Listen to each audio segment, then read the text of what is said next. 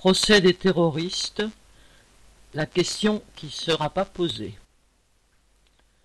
Le ministre de la Justice, ses collègues et ses prédécesseurs, ainsi que tous les médias, annoncent que justice va être rendue aux victimes, 130 assassinés et 350 blessés, des attentats du 13 novembre 2015, dont le procès s'est ouvert le 8 septembre. Les magistrats vont à cet effet entendre d'innombrables témoins, depuis les survivants jusqu'à Hollande et Cazeneuve, respectivement président et ministre de l'Intérieur au moment des faits. Ils vont peser les déclarations des accusés et de leurs avocats pour savoir qui a fait quoi exactement, et peut-être obtiendront-ils une vérité. Des spécialistes de ci et de ça viendront à la barre, des arguties juridiques seront échangées, des plaidoiries moralisatrices ou vengeresses seront prononcées. La Cour s'interrogera sur le travail de la police belge, sur le temps de réaction de la police française, on fera parler l'ADN et les téléphones. Et le 25 mai 2022 au plus tôt, un verdict sera rendu. Alors, d'après les tenants de l'ordre établi, Ministres, juges et commentateurs, le droit passera, le terrorisme sera condamné, la justice et la démocratie triompheront. La vraie question n'aura pourtant pas été posée, car il ne suffit pas d'établir les faits et gestes des terroristes au moment du drame. Encore faudrait-il se demander comment et pourquoi ils sont devenus des soldats d'une guerre qu'ils n'ont pas inventée. Les attentats de Paris, comme ceux de New York ou de Londres, sont en effet les sous-produits de la guerre de domination menée par les pays impérialistes au Moyen-Orient pour des raisons de stratégie ou de pétrole. Les peuples de cette région subissent depuis des décennies la violence sous toutes ses formes.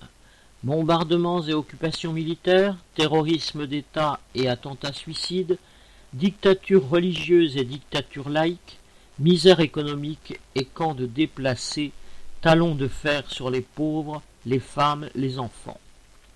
Les puissances impérialistes y ont systématiquement conforté les tendances les plus réactionnaires, y compris les intégristes musulmans. La monarchie saoudienne, par exemple, créature des pétroliers américains et leur meilleur allié, est un bastion de l'islamisme et subventionne nombre de groupes qui s'en réclament. Les services secrets américains, français et autres ont guidé les premiers pas de bien des terroristes, de Ben Laden à Daesh, en passant par les talibans qui viennent de reprendre le pouvoir en Afghanistan. Les chiens de guerre ont fini par mordre la main qui les avait nourris. Ils ont même recruté jusque dans les pays occidentaux, en s'appuyant sur la révolte suscitée par la situation des populations au Moyen-Orient et sur le recul de la conscience de classe au profit des idées réactionnaires. Lors du procès, comme en 2015, l'État et ses serviteurs politiques ou médiatiques utiliseront la tragédie pour susciter l'unité nationale. Ils en profiteront même sans vergogne pour alimenter leur campagne permanente de division entre les travailleurs musulmans ou réputés tels et les autres.